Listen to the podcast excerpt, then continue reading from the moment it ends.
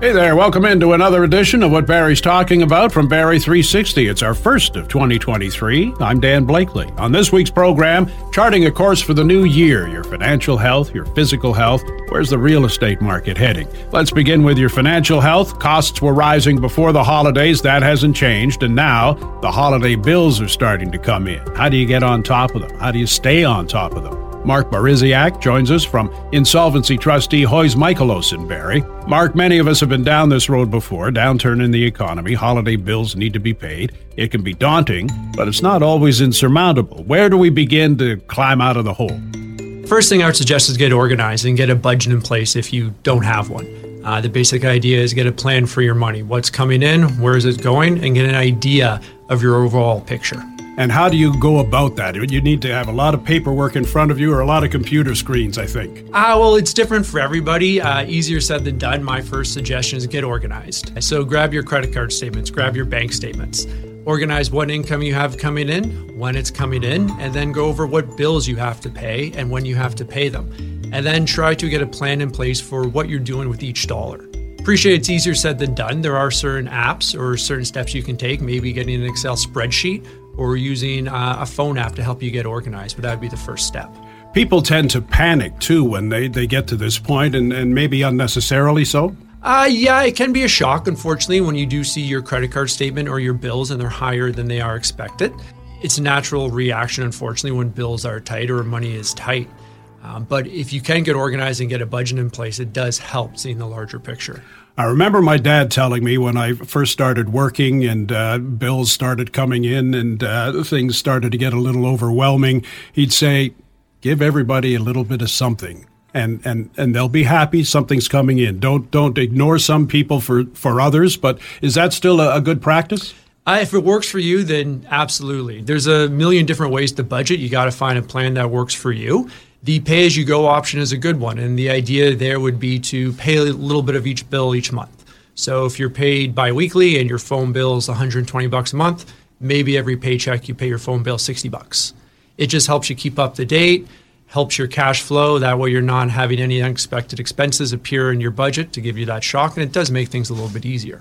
And it doesn't hurt to reach out to these companies and talk to them because they understand, uh, I think, for the most part, what's going on, and they want to help you. They want to get their money at some point. Absolutely. At the end of the day, a lot of these companies may be willing to work with you. Um, so, open communication is always a good idea. No news is sometimes bad news. So if you have dialogue with these companies, it can help. Just don't ignore the bill. That's unfortunately could be a, a bad option. Um, that may lead to creditor calls coming in a little bit sooner, which can increase your stress. Well, the other thing too, I guess, if if you had contact with these companies and you've made arrangements, you avoid perhaps that hit on your credit rating as well. Uh, well, it, it, would depend. Um, unfortunately, if you do get put into collections and you make a deal with the collection company, it's still going to show up on your credit report. That being said, if you can work out an arrangement before that, it may not show up on your credit report. Now, some people have, have gone into tremendous debt over the last little while, and then Christmas comes along and, and it just starts to pile up and pile up and pile up. And doesn't matter what they seem to try or do, uh, they're not getting ahead of the game. There are some other options, some of them very extreme. Bankruptcy, I guess, is at the far end of that, but there are some steps in between that, that you could take. Again, uh, not particularly comfortable, but uh, will help get you through. Mm-hmm. One of those options would be a consumer proposal. It gives you the same protection a bankruptcy would from your creditors, but it's not a bankruptcy. Uh, basically allows you to cut a deal with your creditors to consolidate your monthly payments lower them, and uh, reduce your debt. The typical example is usually reduce your debt to 20% of what you owe. And that works out well for a lot of people, and companies are okay with that? Well, they are willing to work with you. At the end of the day, if you aren't able to afford your payments, they would rather get something than nothing. So if you can form an offer which is going to pay them a reasonable amount, that makes sense. The companies are going to work with you.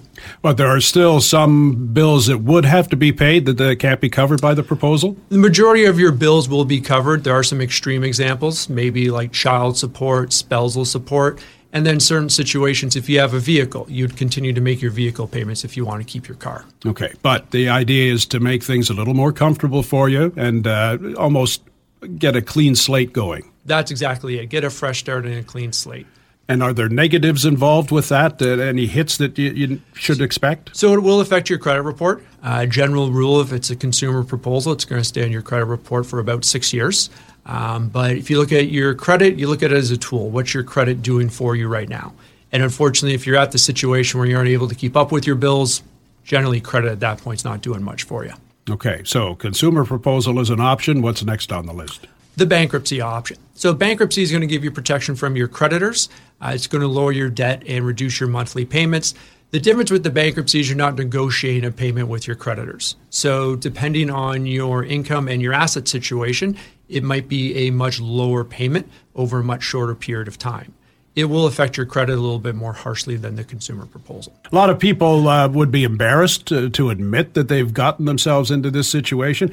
They're not alone. Should they be embarrassed to, to, to come out, or, or, are they going to be in a, in a better state of mind after talking to someone like you? They shouldn't be embarrassed. Unfortunately, finances and debts can be a taboo subject, but at a certain point, you do need help.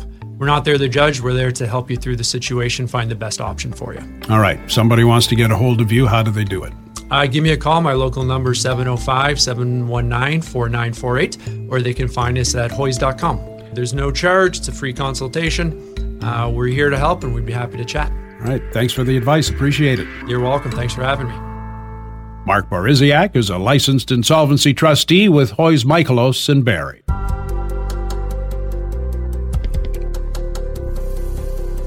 Right then, we've helped with your financial health. Now let's get physical with some help from CanFit Pro, which keeps up with trends in fitness based on input from its members. Maureen Hagan is the Chief Executive Officer. She's with Barrie 360's Will Konken. What are some of the top trends for 2023 and, and maybe what stood out the most from the survey to you? Oh my gosh.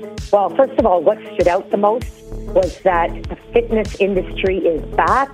The evolution is strong after the pandemic because uh, the fitness industry was pummeled by the continued lockdowns.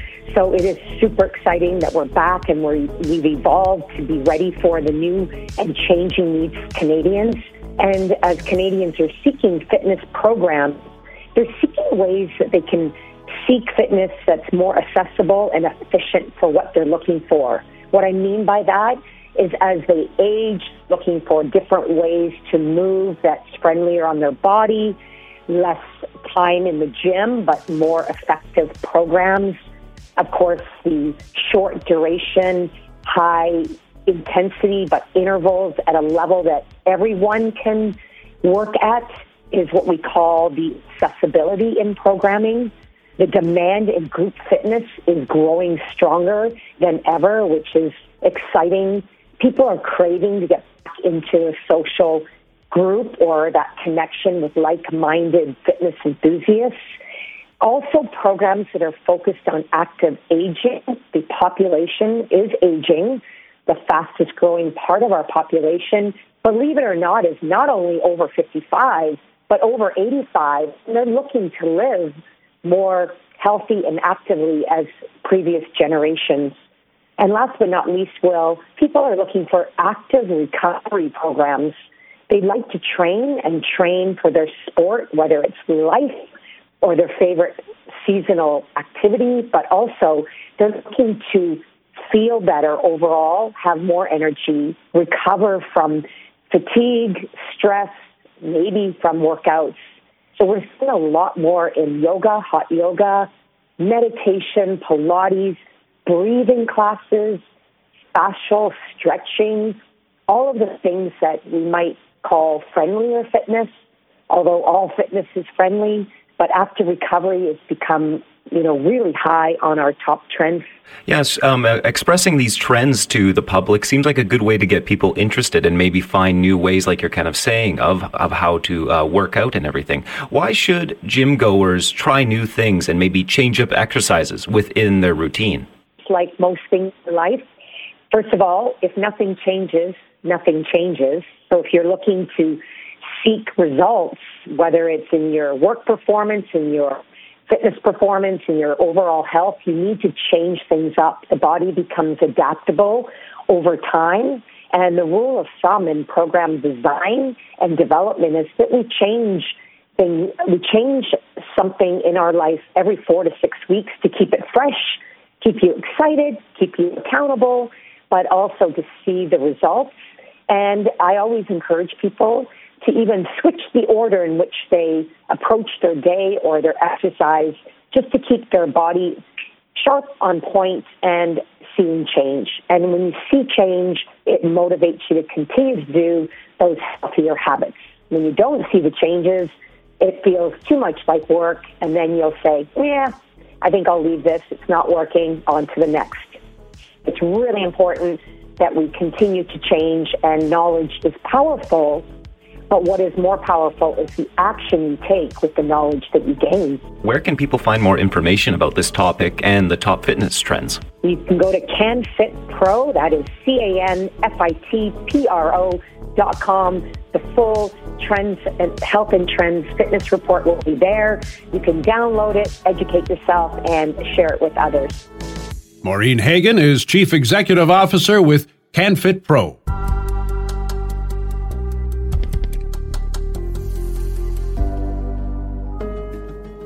What Barrie's talking about is a weekly podcast featuring the best Barrie has to offer and more. We've covered a lot of ground since we began last summer. We've met local singers and songwriters and a Barrie woman who has a lead role in an ABBA tribute group. Also, learn more about electric vehicles. You can get caught up and make it easy to keep up in the future by subscribing to what Barrie's talking about through any podcast distributor.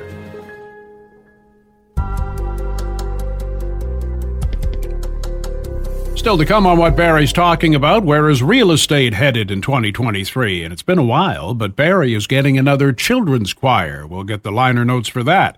Now, this. It's cool to care. On the anniversary of the Betty White Challenge, Furry Friends Animal Shelter wants to keep Betty's spirit of caring alive. Voted Best Animal Rescue by the Barrie Advance, we open our hearts, shelter, and homes to save more than 550 abandoned and abused cats and kittens a year. Those that don't find forever homes find one at our shelter. Please donate so we can continue the compassionate work that Betty, you, and we share. Visit furryfriendsbarrie.com. Thank you for being a friend. Cool to Care is brought to you by Mortgage Wellness, answering questions, solving problems, and maximizing your family's cash flow. It's Cool to Care with 1075 Cool FM. This is what Barrie's talking about from Barrie 360. I'm Dan Blakely.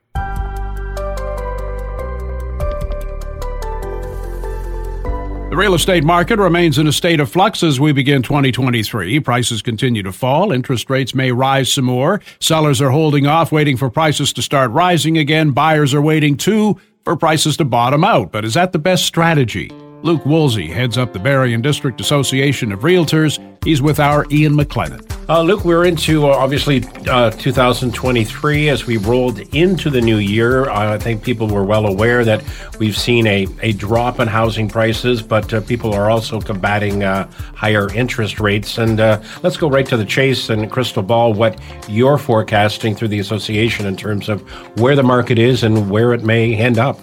Absolutely. I mean, if I had a crystal ball, I'd be a much wealthier man. But uh, what I can tell you, boots on the ground, is yes, prices obviously have come down since this time last year. But with interest rates being up, as you mentioned, uh, most people shop based on the affordability, based on the monthly payment. And because the interest rates uh, are what they are, it actually costs more today to buy a home at, say, our new average of seven hundred and thirty thousand than it did to buy at the million dollar average earlier last year.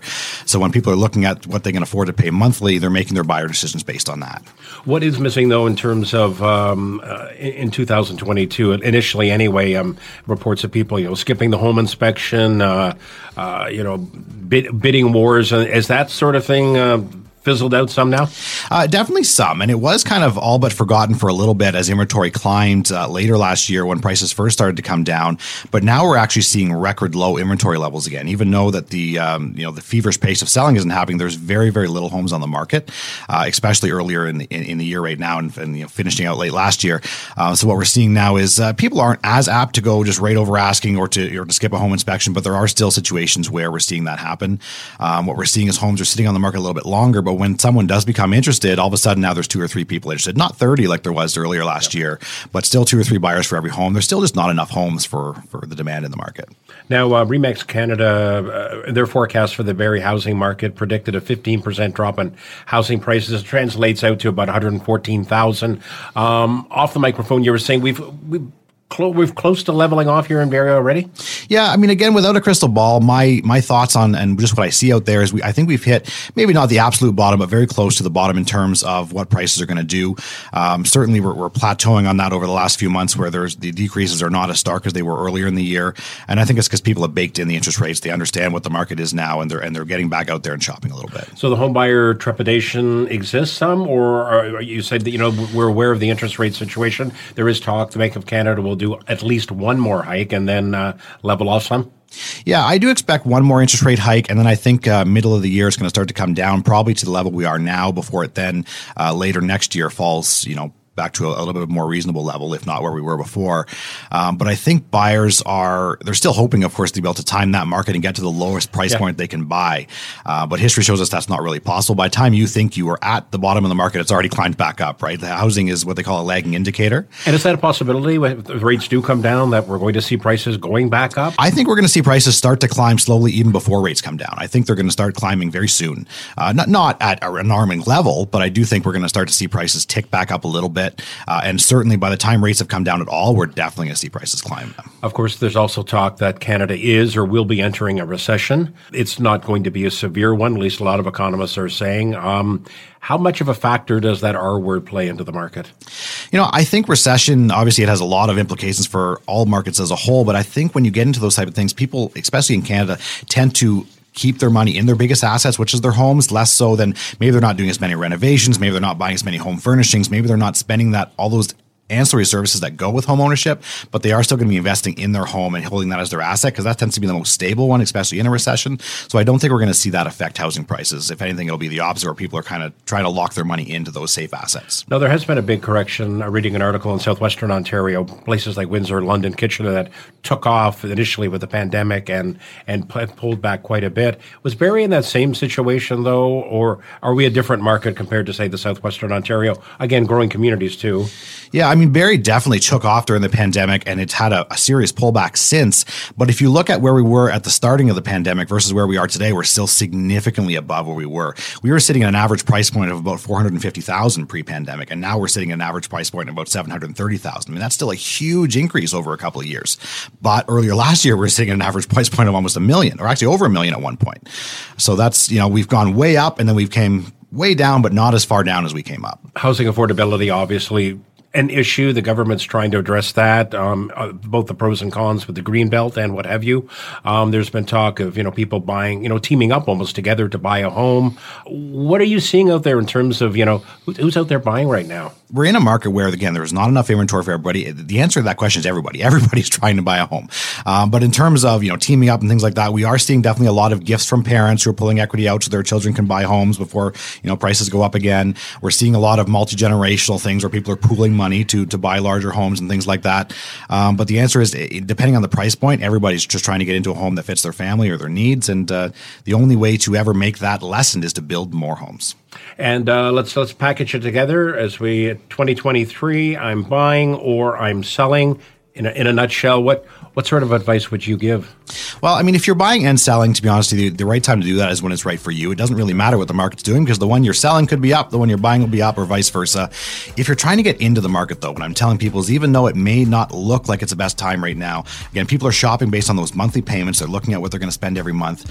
But if you can get past that, if you can muster maybe a little bit of higher payment rate now, you can buy at these lower prices. And then when the interest rates come down, you still own that home at that lower price and you can refinance or take the variable rate or whatnot. But if you wait until you think you're at the bottom and interest rates have gone up, now you're going to be on the on the rise in prices and paying the interest rate as well. Many eyes on the real estate market, none more so than those of Luc Woolsey, head of the Barrie and District Association of Realtors.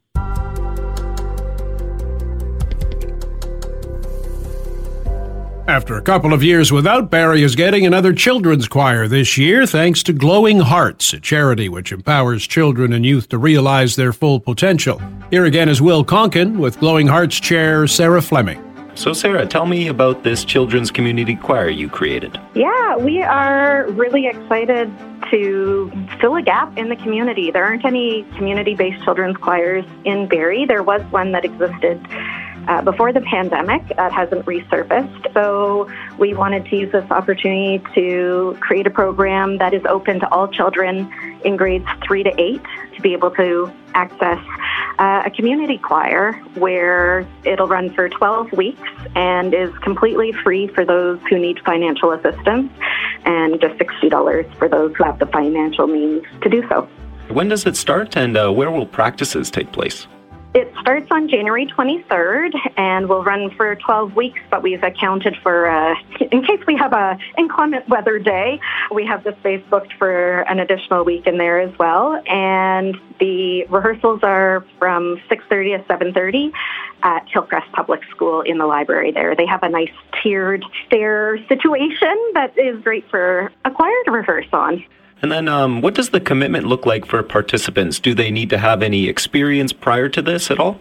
None at all. As long as they have a willingness to learn and, and participate and get involved and attend rehearsals. We will work towards a final performance that we are still sorting out, but no previous experience is needed. There's no need for, you know, music reading ability, no auditions. It is open to those who are just purely in grade three to grade eight. Will it just be singing or will there be any instruments in with it as well?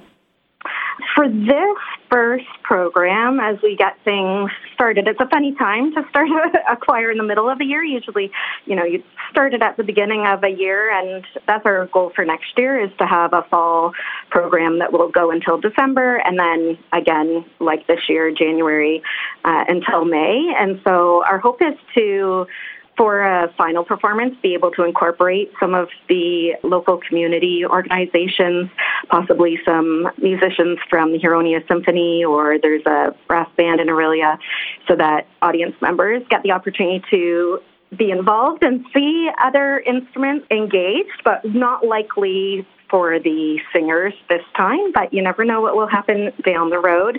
There's also the potential to incorporate some of our other groups, our, our other progr- music programs in future opportunities, depending on the timeline. And we have some exciting things that uh, are in the works also for the fall where we can collaborate together. So, yeah, we're really excited. Is there a cap on uh, the number of participants that will be able to uh, put their name into it? Not right now. No, there isn't a cap. Um, that's one of the nice things about a choir is that we have the capacity to have more students involved than we would with some of our instrumental programs right now. And then, uh, who is going to uh, head the choir? The uh, choir director is Cinda Fleming. Uh, she's a Toronto based musician, conductor, and composer, but she has roots in Barrie and um, has for decades, and she has a ton of experience and Bachelor of Music, Bachelor of Education, a Master's in Music, Master's in Music, uh, sorry, Master's in Education, and she's currently working on a Doctor of Musical Arts, and she has a lot of experience leading church and community choirs, school choirs in Toronto and uh, in York Region, as well as over in Switzerland when she was a teacher over at an international school there, and she's really excited to be involved. Oh, wow, that's a lot of experience and uh, knowledge to be bringing to your uh, organization. Yes, it sure is. We're very excited to have her. And then uh, music at uh, Glowing Hearts has really taken off. You recently received uh, the money from the Music Counts uh, TD uh, program, and now this. It seems to be a big focus on music. Yeah, it, I mean, it's it's definitely one of our, our main initiative because there are so many benefits to being involved in music education and financial the you know the cost is a huge barrier to families.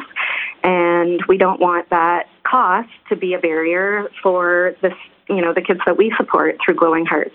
And being able to run a program like the choir also allows us by having uh, participants who are paying as well as those that we are covering the cost for, we have the potential to cover the program itself just by the participation in the program. And so it's a win win for us.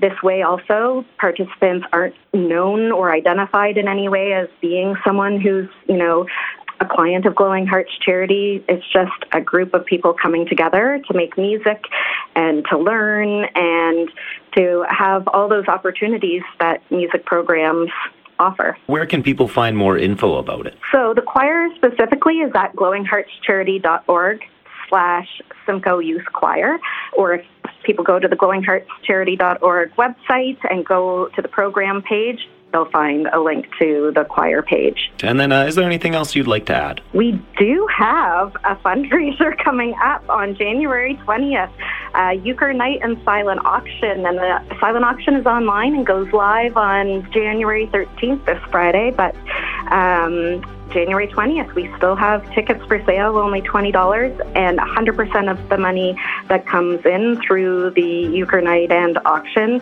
will be going towards programs like our music initiatives, as well as our food programs, and so on. Sarah Fleming is the board chair of Glowing Hearts Charity in Barrie. And that's our program for this week. Thanks to Ian and Will for their input, Matt Ladder for his technical expertise, and to you for listening. If you like what you've heard, please subscribe to what Barrie's talking about, rate it, review it. You can also keep up with what Barrie's talking about on Facebook and Twitter at Barrie360 and on our website, Barrie360.com. I'm Dan Blakely. Hope you'll join us again next week.